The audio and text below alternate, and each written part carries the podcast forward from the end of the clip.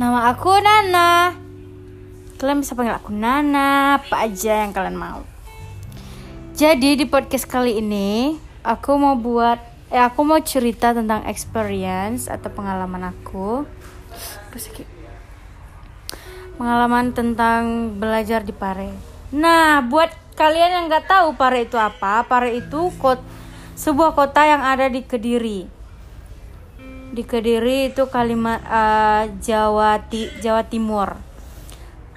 Jadi kemarin itu aku belajar bahasa Inggris atau uh, apa tuh namanya kursus bahasa Inggris di Basic English Course itu uh, sekitar tujuh bulan. Dan itu aku lumayan banget membantu sih pendapatan aku. Terus uh, segitu dulu ya guys hari ini. Besok aku sambung lagi.